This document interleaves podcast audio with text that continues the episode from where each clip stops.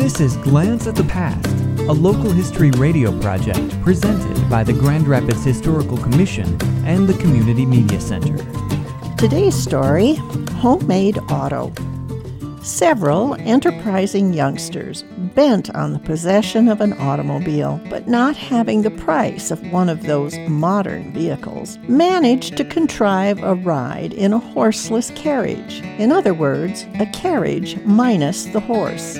The vehicle was a two seater, and the motive power was mostly hot air and gravity. It was taken up the John Ball Park driveway and coasted down beautifully, steered with rope attached to the front axle. The carriage made about 60 miles an hour at the end of each trip. Two young men, strolling through the moonlit park with their dates, happened along and begged the boys for the use of their auto for one trip. It was a fearful ride. When the driver lost the guide ropes, the flying carriage turned to the left and soared over the high bank at the edge of a small but very deep pond.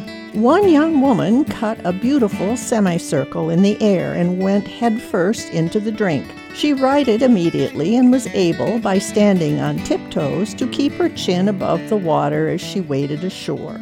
The shorter lass of the two climbed into the wrecked carriage and blew out a stream of John Ball Park water.